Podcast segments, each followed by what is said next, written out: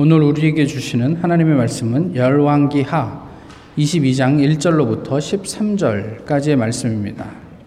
구약성경 열왕기하 22장 1절로부터 13절까지의 말씀을 이제 봉독하겠습니다. 요시아가 왕위에 오를 때에 나이가 8세라 예루살렘에서 31년간 다스리니라. 그의 어머니의 이름은 여디디, 여디다요 보스가 아, 아다야의 딸이더라. 요시아가 여호와 보시기에 정직히 행하여 그의 조상 다윗의 모든 길로 행하고 좌우로 치우치지 아니하였더라. 요시아 왕 18째 해에 왕이 무슬람의 손자 아살리아의 아들 서기관 사반을 여호와의 성전에 보내며 이르되 너는 대제사장 힐기야에게 올라가서 백성이 여호와의 성전에 드린 은 곧 문 지킨 자가 수납한 은을 계산하여 여호와의 성전을 맡은 감독자의 손에 넘겨 그들이 여호와의 성전에 있는 작업자에게 주어 성전에 부서진 것을 수리하게 하되 곧 목수와 건축자와 미장이에게 주게 하고 또 제목과 다듬은 돌을 사서 그 성전을 수리하게 하라. 그러나 그들의 손에 맡긴 은을 회개하지 말지니 이는 그들이 진실하게 행함이니라. 대제사장 힐기야가 서기관 사반에게 이르되 내가 여호와의 성전에서 율법책을 발견하였노라 하고 힐기야가 그 책을 사반에게 주니 사반이 읽으니라. 서기관 사반이 왕에게 돌아가서 보고하여 이르되 왕의 신복들이 성전에서 찾아낸 돈을 쏟아 여호와의 성전을 맡은 감독자의 손에 맡겼나이다 하고 또 서기관 사반이 왕에게 말하여 이르되 제사장 힐기야가 내게 책을 주더이다 하고 사반이 왕의 앞에서 읽음에 왕이 율법책의 말을 듣자 곧 그의 옷을 찢으니라. 왕이 제사장 힐기야와 사반의 아들 아히감과 미가야의 아들 악볼과 서기관 사반과 왕의 시종 아사야에게 명령하여 이르되 너희는 가서 나와 백성과 온 유다를 위하여 이 발견한 책의 말씀에 대하여 여호와께 물으라. 우리 조상들이 이 책의 말씀을 듣지 아니하며 이 책에 우리를 위하여 기록된 모든 것을 행하지 아니하였으므로 여호와께서 우리에게 내리신 진노가 크도다. 아멘. 어, 한국에서 어, 교수 생활을 하고 있는 이타운 출신 한 40대 교수님의 글입니다. 긴 글인데요. 그 중에 일부만 조금 읽어드리도록 하겠습니다. 몇 시간 전 엄마가 한국 미술 역사관에 엄마의 온라인 미술관이 개설되었다고 카톡을 보내셨다. 난 그리 살가운 아들은 아닌지라 전화를 드릴까 하다가 카톡으로 짧게 축하드린다고 답해드렸다. 그러자 엄마는 이제 어느 정도 꿈을, 꿈을 이룬 것 같다며 이 모두가 너희들의 응원 덕분이라고 하셨다. 엄마의 카톡 메시지에서 본 꿈이라는 글자가 계속 뇌리에 맴돈다. 얼마 전에 누군가가 나에게 꿈이 뭐냐고 물은 적이 있었는데 그때 난 아무런 대답을 하지 못했었다. 아직 40대 후반인데도 난 이미 세상을 거의 다 산 것처럼 이제 와서 세상 무슨 꿈이 있을까라는 생각으로 살았던 것 같다. 사람이 늙기 시작하면 생각부터 늙는다던데 엄마가 오늘 이루었다는 그 꿈의 첫 발을 내디딘 건 내 기억으로는 지금의 나보다 10살쯤은 더 많은 50대 후반이었다. 엄마는 우리 다섯 형제를 다 키우고 그 중에서도 가장 늦게까지 공부했던 내가 미국으로 유학을 떠난 다음 해에 미대에 입학하셨다.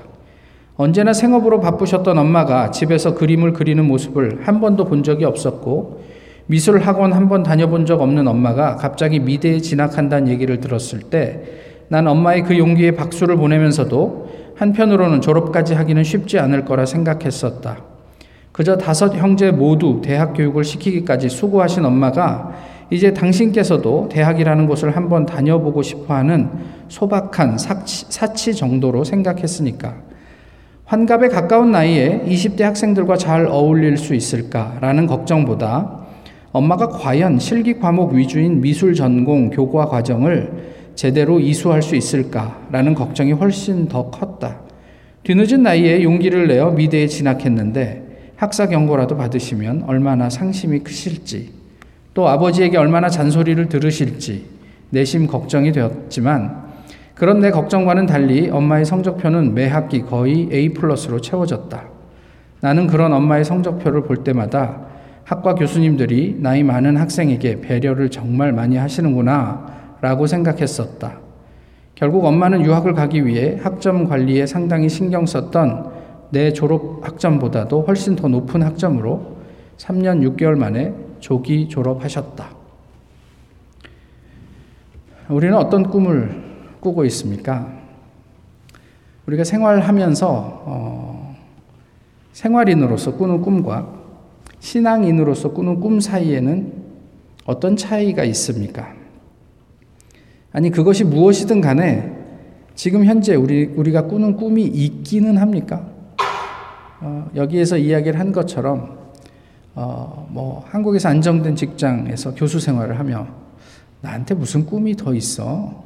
그저 이렇게 살다가 뭐 은퇴하고 또 하나님 부르시면 가는 거겠지. 라는 게 그냥 꿈이라면 꿈인 그런 소박한 삶을 살고 있습니까? 하나님을 꿈꾸던 한 사람이 있었죠. 본문은 그를 이렇게 묘사합니다. 여호와 보시기에 정직히 행하고 또 그의 조상 다윗의 모든 길로 행하고 좌우로 치우치지 아니하는 사람. 아, 이렇게 그는 18년 동안 이스라엘의 왕이 되어서 이스라엘을 다스렸습니다. 사실 말이 18년이죠. 8살에 왕이 되었고요. 그 18년 동안 다스렸어요. 그러니까 아, 8살짜리 왕, 8살짜리 대통령. 요즘 같아서는 생각도 할 수 없는 일인데 과연 그 18년을 요시아는 어떻게 지냈을까 싶은 생각이 듭니다. 그런데 성경은 그 요시아에 대해서 조금 전에 말씀드렸던 것처럼 하나님 앞에 정직하고 그 다음에 다윗의 왕의 길을 걸어가려고 하고 어, 좌우로 치우치지 않은 그런 임금이었다. 이렇게 평가를 하고 있습니다. 그런 그때 요시아가 이제 성전을 좀 정리하고 청소할 필요가 있다. 이런 생각을 했어요. 그렇게 하고 이제 사반을 보내서 이제 이런저런 이제 에, 얘기를 하고 그런 과정 중에 우연하게 이제까지 존재를 알지 못했던 율법책을 성전에서 발견하게 됩니다. 근데 그 율법책의 내용을 들은 요시아가 자신의 옷을 찢었다. 성경은 이렇게 얘기해요. 옷을 뭐 괜히 찢었습니까? 유대인들에게 옷을 찢는다는 것은 아, 뭐 뭔가 이렇게 회개해야 될 또 아니면 슬픈 일이 있을 때 하는 행위이잖아요. 왜 이제까지 그렇게 정직하고 성실하게 살았던 요시아가 율법책의 말씀을 들으면서 야, 참 대견하다. 내가 이렇게 잘 살았구나. 이렇게 하지 않고 옷을 찢으면서 어, 괴로워했을까? 그 18년의 시간들이 도대체 하나님의 뜻대로 살려고 했던 그 애를 썼던 그것이 율법책 앞에서 왜 이렇게 또 다른 어떤 반응들이 나왔을까 하는 어떤 생각들을 이렇게 안 할 수가 없는 거예요. 그러면서 요시아가 뭐라고 이야기를 하냐면 우리 조상들이 이 책의 말씀을 듣지 아니하며 이 책에 우리를 위하여 기록된 모든 것을 행하지 아니하였으므로 이렇게 이야기를 한단 말이에요. 지난 18년간 그가 하나님 앞에서 정직하고 율법을 지키려고 노력했던 그 모든 노력은 무엇이었을까? 이것이 궁금합니다. 말씀드린 대로 요시아는 하나님 앞에 정직한 사람이었어요. 하나님 앞에 정직하다라는 것은 우리가 그냥 일반적으로 도덕적인 정직을 이야기하는 것보다 좀 더 훨씬 더 무게가 있는 이야기가 아닐까 싶어요. 자신의 상황 속에서 최선을 다해서 하나님을 바로 섬기려고 노력했던 그것을 성경은 다윗 왕의 길로 길을 걸었다라는 이야기로 표현을 하고 있거든요. 그 이외에 다른 왕들을 보면 뭐 이렇게 뭐 하나님의 길을 따르지 않고 뭐 그 이전에 뭐 완전히 망했던 왕들의 길을 따라 뭐 이런 이야기들을 하는 걸 보면 요시아가 이게 하나님 앞에서 되게 진실하고 진지했던 것은 분명한 것 같습니다. 그가 아는 한 다윗의 길을 따르기 위해 최선을 다했습니다. 그럼에도 불구하고 정작 하나님의 말씀 앞에서 그의 이제까지의 삶은 아무것도 아니었을까요? 왜 요시야 왕은 그 말씀을 듣고 통곡하며 자신의 옷을 찢어야 했을까요? 이 단서를 우리는 오늘 본문 다음 장인 23장에서 찾는 거죠. 요시야 왕이 그 자기가 18년 동안 나름대로 지키려고 애썼던 다윗의 법을 따랐던 그런 사정들이 어떻게 이제 보이는지 한 번씩 23장을 통해서 보면요.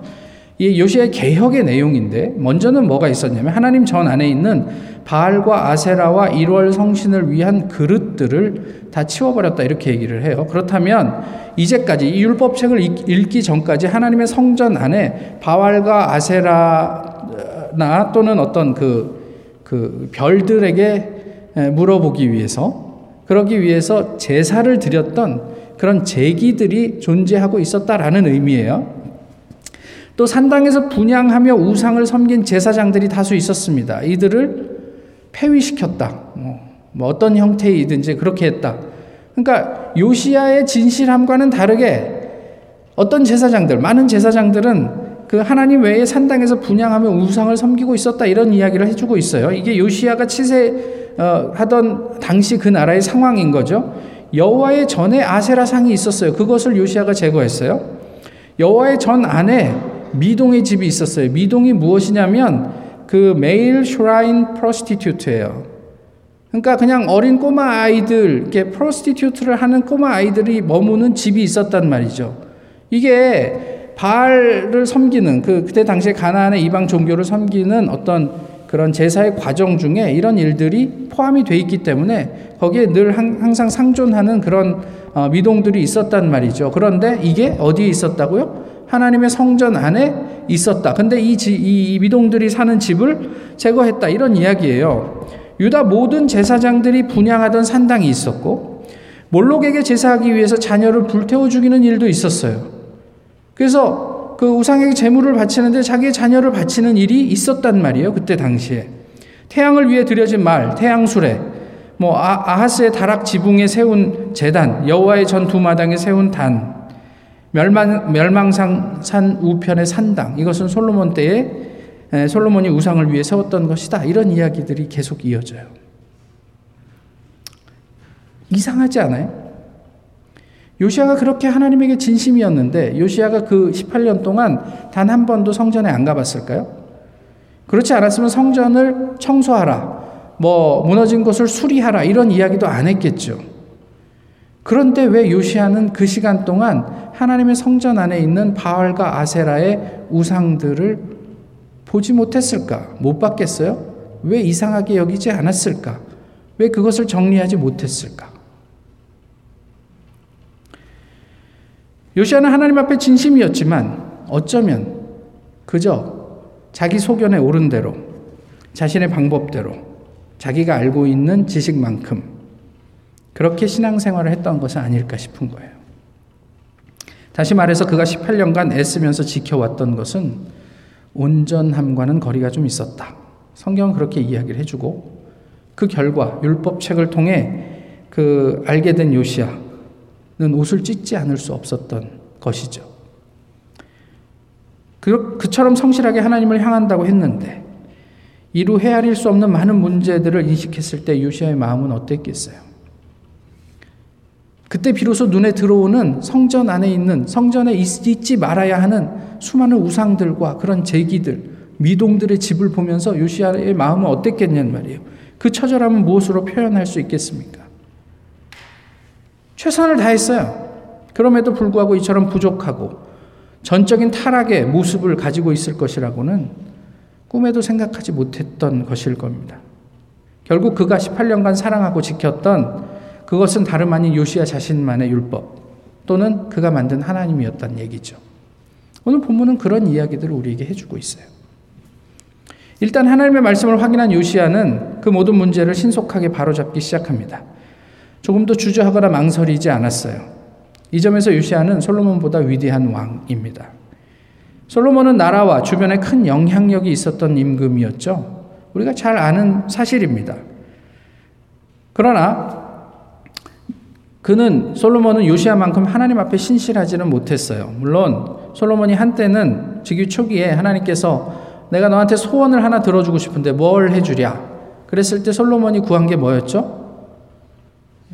간단하겐 지혜지만 풀어서 이야기를 하면 하나님의 말씀을 듣는 마음을 저에게 주십시오. 이렇게 구할 만큼 하나님 앞에서 겸손한 사람이었어요. 그런데 그 하나님을 하나님의 말씀을 듣는 마음, 그 곧그 그 지혜가 솔로몬의 평생을 지켜주지는 못했어요. 하나님과의 관계는 과거의 어떤 시점에 내가 만났던 그 하나님이 아니고요. 오늘을 살아가면서 늘 새롭게 만나고 경험하는 것을 전제하기 때문에 그래요. 과거의 그 경험이 우리에게 도움이 되지만 또 그때 당시의 신앙이 한 단계 업그레이드 할 수 있도록 우리를 격려하고 자극하긴 하지만 그것으로 평생을 살 수는 없는 거예요. 매일 우리가 밥을 먹듯이 하나님의 말씀 앞에서 끊임없이 새롭게 하나님을 점검하고 우리의 삶을 돌아보는 어떤 그런 행위들이 전제되어 있을 때 과거의 경험이 의미가 있단 말이죠. 18년간 진리라고 여기며 지켜왔던 자리가 흔들렸습니다.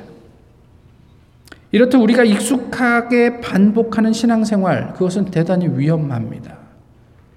위험한 요인을 그 담고 있어요. 이게 뭐 다 잘못됐다 이런 이야기를 하는 게 아니고요.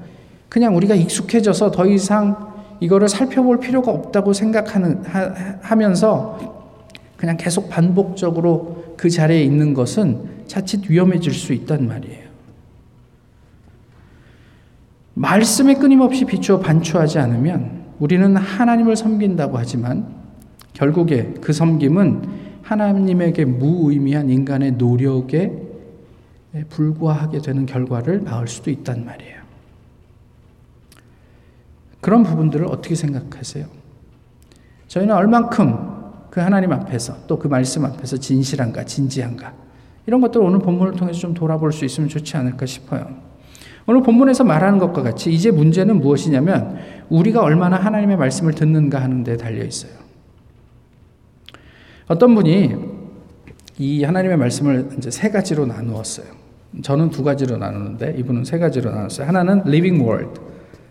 두 번째는 아, 그 written word, 그 다음에 spoken word 이렇게 세 가지로 나누었거든요. 저는 이게 이제 약간 제가 나누는 어, 로고스와 레마 여기에 이제 이렇게 여러 개로 이렇게 겹쳐 있다 이렇게 생각하는데 한번 그분의 이야기를 한번 들어보시오. 로고스를 듣는 것은 그러니까 living word 예수 그리스도를 듣는 것은 그냥 예수님을 만나는 거예요. 그러니까 만나는 순간 그분의 영향력 아래 우리가 그냥 쑥 들어가는 것을 의미하죠. 예수님을 만나서 변하지 않은 사람이 누가 있어요? 변하기를 원했던 사람 중에 물론 그것을 온몸으로 거절했던 사람들이 있지만 예수님의 영향력을 그들이 모르지는 않았단 말이에요. 그것을 의미해요. 그래서 마리아가 경험한 수태고지가 여기에 포함이 된대요. 주의 계집종이오니 말씀대로 내게 이루어지이다.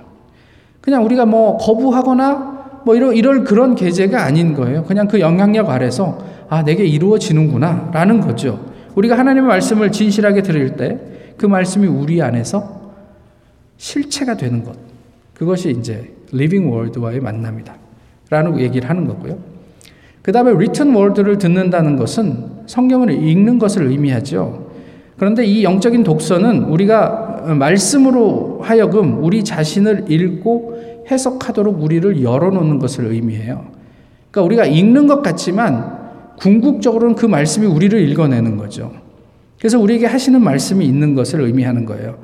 우리가 성경을 읽는다고 하지만 성경이 우리를 읽도록 그렇게 우리를 내어드리는 거죠. 우리는 성경을 읽음으로 해서 거울 앞에서 우리 자신을 살피는 것처럼 그 말씀 앞에 우리를 살필 수 있게 된다. 이것이 written word를 듣는다라는 의미라는 거죠. 세 번째로 레마는 제가 여러 번 말씀을 드렸는데 우리의 침묵을 전제로 합니다. 이것에 대해서 이 침묵에 대해서는 지난주에도 잠깐 언급을 드렸는데요. 우리가 누군가의 말을 듣기 위해서는 침묵이 필요하다. 근데 이 침묵은요, 단순히 우리의 입에 국한된 이야기가 아니에요. 입은 닫았는데 우리 내면은 시끄러워요. 그러니까 온갖 잡생각이 많으면 앞에서 무슨 소리를 해도 그 잡생각 때문에 아무 소리도 들리지 않는 거죠. 침묵은 그것까지도 포함해요. 또 이 침묵은 무엇을 포함하냐면 그것을 듣기 위한 나만의 시간과 장소를 내가 가지고 있는가라는 거예요. 그 공간을 내가 확보하고 있는가라는 거죠. 그래서 내가 신앙생활하는 신앙인이지. 그래서 주일날 한 번 말씀 듣고 또 뭐 이렇게 주중에 뭐 기회가 있으면 성경 공부하고 뭐 이런 걸 의미하는 게 아니고 하나님과 우리가 단독자가 되어서 내가 하나님께 고정적으로 정기적으로 드리는 장소와 시간이 확보되어 있는가 이것까지를 포함하는 의미가 침묵이란 말이에요. 예수님은 그 바쁜 사역의 와중에서도 따로 조용한 곳을 찾아서 끊임없이 제자들로부터 격리되셨어요. 그리고 하나님과 만나는 독대의 시간을 가지셨다. 성경은 그렇게 이야기를 하죠. 이렇게 들은 말씀에 반응하는 것이 무엇이냐면 우리의 삶입니다. 어, 사람들이 모이게 되면 조직이 생기고 또 효율을 이야기하고 또 어떻게 하면 우리의 조직을 성장시킬까 양을 말하고 또 어떻게 하면 사람들에게 더 효과적으로 우리의 이름을 드러낼까 그래서 기발한 어떤 이름들 를 짓고자 뭐 애를 쓰고 이런, 이런 거죠. 근데 사실 이게 중요할까요? 불필요한 건 아니에요. 필요해요. 하지만 문제는 이거예요. 가장 중요한 그것. 본질을 배제한 이런 것들은요. 사실은 아무 의미 없는 헛발질에 불과하다는 거예요. 보세요. 하나님 빠진 요시아의 열심, 진심은 무엇이었습니까? 그저 성전 안에 바알과 아세라, 아세라의 우상을 그대로 어, 내버려 두는 것이었어요. 하나님에 빠진 요시아만의 하나님을 향한 열심은 그저 우상을 섬기는 많은 산당들, 또 제사장들, 그리고 성전 안에 있는 미동들을 보면서도 그것이 문제라고 인식하지 못하는 그런 수준에 머물렀단 말이에요. 이렇게 한번 질문해 볼까요? 말씀이면 충분합니까? 제가 신학교 때 학교를 그만두어야 하나 가장 심각하게 고민했던 이유가 이것이었습니다. 정말 말씀이면 목회할 수 있나? 근데 그럴 것 같지 않았어요. 아, 정말 주변에 정말 탁월한 분들이 많아요. 기발한 아이디어, 프로그램. 그러면서 우리는 이런 이야기를 나눕니다. 내가 부임했을 때 거기 아동부가 한 20명에 불과했는데 1년 만에 150명이 뭐 되었다. 와, 어떻게 했어? 어, 내가 이게 가진 어떤 프로그램이 있거든. 그걸 적용했더니 아이들이 모이더라고.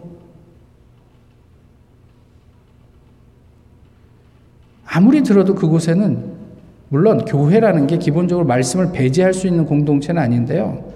그런데 아무리 들어도 말씀보다는 프로그램이 더 중요한 것 같았어요. 만약에 말씀으로 목회를 할 수 없으면 그만둬야죠.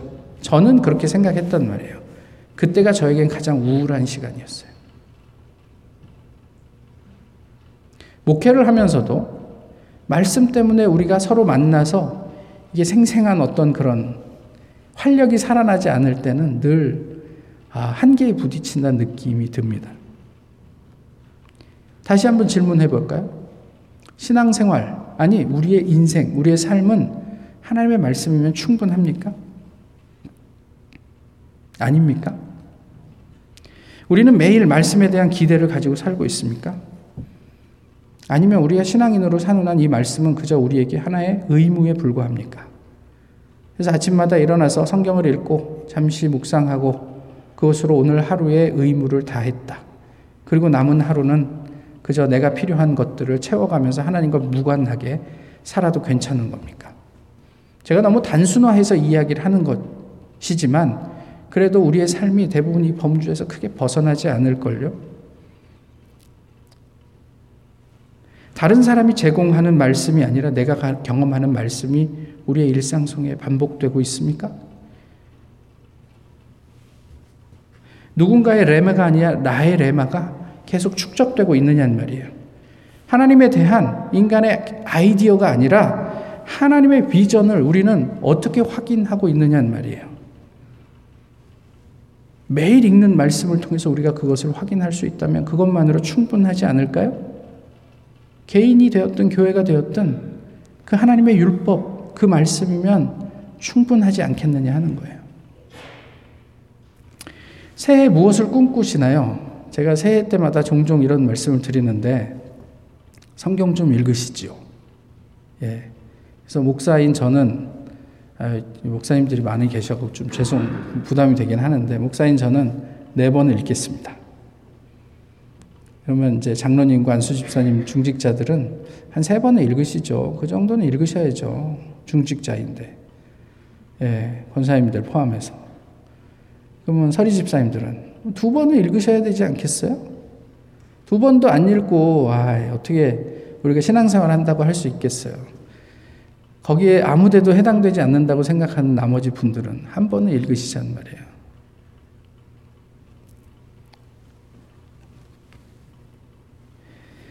이런 어떤 그런 조건이 붙지 않더라도 우리가 그 말씀에 대한 기대를 가지고 이렇게 한번 이렇게 막 이렇게 뭐 이렇게 뛰어 들어보고 싶은 그런 열정들이 우리에게 있는지 모르겠어요. 누구라도 신앙인이면 자기 나이만큼은 성경을 읽고 하나님의 부름을 받으면 좋지 않을까. 이게 너무 늦었다고 생각하시는 분들이 있으세요? 예, 저도 좀 어렵지 않을까 싶은 생각이 들긴 하는데. 제가 예전에도 말씀드렸던 것 같은데 저희 교회 후배가 어, 할머니한테 어느 날 도전을 한 거예요. 중학생 때. 할머니, 사람이 살다가 자기 나이만큼도 성경을 못 읽고 하나님 앞에 가면 진짜 쪽팔리지 않겠어? 그때 당시에 이제 80이 다 되니 할머니가 거기에 자극을 받아갖고 돌아가실 때까지 1년에 성경을 4번씩 읽다가 돌아가셨단 말이에요. 그분이 연세만큼 성경을 읽었는지 안 읽었는지는 저는 별로 중요하지 않다고 생각해요. 그러나 자기 손자의 그 말 한마디 때문에 그래 내가 하나님 앞에서 이 말씀을 읽다가 하나님의 부름을 받지. 그러고 그 말씀을 읽었으면 그것으로 충분한 거 아니겠느냐 하는 거예요. 역설적이게도 솔로몬은 하나님의 말씀을 듣는 마음을 구했지만 그 지혜를 가지고 최선을 다해 그 말씀을 듣지 못했습니다. 그래서 솔로몬은 결국 실패한 왕이 되었죠. 아까 말씀드렸지만 솔로몬은 우상을 만들어냈어요. 자기 재임 중에. 하나님의 말씀을 듣는 마음을 가지고 우상을 만들어낸 사람이에요. 반면에 요시아는요, 솔로몬처럼 유명하지도 않았어요. 모든 호사를 누리지도 못했습니다. 그렇지만 신실하게 하나님의 말씀을 들은 대로 살려고 노력했던 임금이었습니다. 그에 대한 하나님의 평가가 오늘 본문에 있어요. 요시아와 같이 마음을 다하며 성품을 다하며 힘을 다하여 여호와를 향하여 모세의 모든 율법을 온전히 준행한 임금은 요시야 전에도 없었고 요시야 후에도 그와 같은 자가 없었더라. 근데 이 말씀이 어디에 있는지 아세요? 여호수아 1장에 있어요. 여호수아 가나안의 진입을 앞두고 두려워할 때 강하고 담대하라. 내가 모세의 율법 안에 거하고 좌로나 우로나 치우치지 아니하면 그러면 내 길이 형통하리라. 이게 하나님의 말씀이에요. 이 말씀이 오늘 요시아에게서 그대로 이루어지고 있었다는 이야기죠. 그러나 하나님께서 유대를 향하여 내리신 크게 타오르는 진노를 돌이키지 아니하셨대요. 그럼에도 불구하고. 그게 이제 23장에 아, 나와 있는 내용이에요. 요시아가 이렇게 모든 개혁을 이루었는데 하나님께서 요시아는 인정하셨어요. 그런데 유대를 향한 진노를 돌이키지는 않으셨대요. 왜 그랬을까요? 본문은 문하세 때문이라. 문하세 왕 때문. 요시아의 할아버지거든요. 문하세 왕은 55년간 이스라엘을 다스리면서 무엇을 했냐면 요시아가 개혁한 그 모든 것들을 만들어낸 왕이에요. 그러니까 적어도 유디, 그, 그 이스라엘 사람들은 한 70여 년 동안 문하세 왕이 만들어 놓은 성전 안에 있는 우상들, 그 모든 것들과 그냥 자연스럽게 살아왔던 거예요. 요시아의 개혁으로 그 기반이 없어졌어요. 그렇지만 그 70여 년에 고착된 문화가 하루아침에 없어지지 않는단 말이에요. 요시아가 이제 31년을 어, 통치했으니까 남은 13년 동안 그런 개혁을 이루었는데 그 시간 동안 이스라엘은 완전히 회복될 수 없었다는 얘기예요. 하나님의 여전한 진노는 그것 때문이었어요. 우리가 무엇을 무엇인가를 결단하고 돌아선다고 우리의 삶이 극적으로 바로 좋아집니까? 뭐 그런 경우도 있습니다. 바울과 같은 경우. 근데 바울은 그 이전에 이미 경건함에 있어서는 타의 추종을 불허하는 사람이었어요. 좋아지지 않아요. 인간 타락의 본성이 이제까지 이어지는 것은 그 때문입니다. 그래서 결국 하나님은 다른 해법을 찾지 못하고 자신의 아들을 죽이는 극단적인 해법을 선택하실 수밖에 없었던 거죠. 이 점을 우리가 좀 기억하면 좋지 않을까 싶어요. 나 한 사람만의, 한 사람만의 개혁으로 모든 것이 좋아진다? 아니요. 우리 모두가 그렇게 함께 마음을 모을 때만 조금씩 조금씩 하나님을 향해서 갈 수 있다는 이야기죠. 지난주에도 말씀드렸지만 엘리야가 아, 지쳐서 로뎀나무 아래 있을 때 까마귀가 물과 떡을 가져다 주었습니다. 우리는 그것을 보며 기적이라고 이야기하죠. 그리고 나의 인생에도 그런 까마귀가 있기를 바라며 까마귀만 쳐다보고 있습니다. 도대체 우리의 까마귀는 나의 필요를 채워주는 그 까마귀는 어디에 있습니까? 그러나 성경은 끊임없이 그 까마귀 뒤에 그 까마귀를 부리시는 하나님을 기억하라고 우리에게 말씀하시는 듯해요. 우리의 까마귀는 다른 어떤 데 있는 것이 아니라 우리 하나님이에요. 그 하나님이 우리의 필요가 있으면 우리의 필요를 채워주시는 분이에요. 그 하나님이 우리에게 필요하지 않다고 하면 그냥 그냥 지나가실 수 있는 분이에요. 많은 분들이 그런 이야기를 해주셔서 이번 주에 그 김혜자 씨의 어떤 그 방송 출연분을 제가 좀 보았는데요. 그분이 가장 두려운 게 무엇이냐고 하니까 아, 이 기억력이래요. 젊을 때는 몇 번만 읽으면 대사가 외워졌는데 지금은 그렇지 않다는 거죠. 그래 안 외워주면 열 번을 읽고 그래도 안 외워주면 스무 번을 읽는데 자기가 더 이상 대사를 외울 수 없으면 그때가 자기가 이제 이, 이, 이, 이 자리를 떠나야 될 때. 그러면서 하나님을 이야기해요. 모든 것은 그분께 달려 있어요. 내가 아직 이 땅에서 할 일이 있다고 생각하시면 그분이 나에게 여전한 기억력을 허락하실 거고, 이제 다 됐다. 이제 그만 오라. 그러시면 기억력을 거두실 때 저는 그분 앞에 가면 되겠죠. 이런 이야기를 하시더라고요. 지금 내 손에 쥐고 있는 하나님의 말씀, 그 하나님이 우리의 필요 충분 조건입니다. 그 말씀이 우리 개인과 교회를 형통하게 하실 거라고요. 모쪼록 우리 모두 그 하나님의 말씀 앞에서 끊임없이 올 한 해도 아니 우리 평생을 우리를 비추어 보며 하나님과 만나며 그렇게 요시아와 같이 이후에 없을 줄 알았는데 한 교회가 있었더라. 그게 우리 주님의 교회가 되었으면 좋겠고 이후에 없을 줄 알았는데 한 사람, 그 한 사람이 우리 각자가 되었으면 좋겠습니다. 기도하겠습니다. 귀하신 주님, 오늘도 주님 앞에 저희 함께 예배하고 주님을 찬양하게 하심을 감사합니다.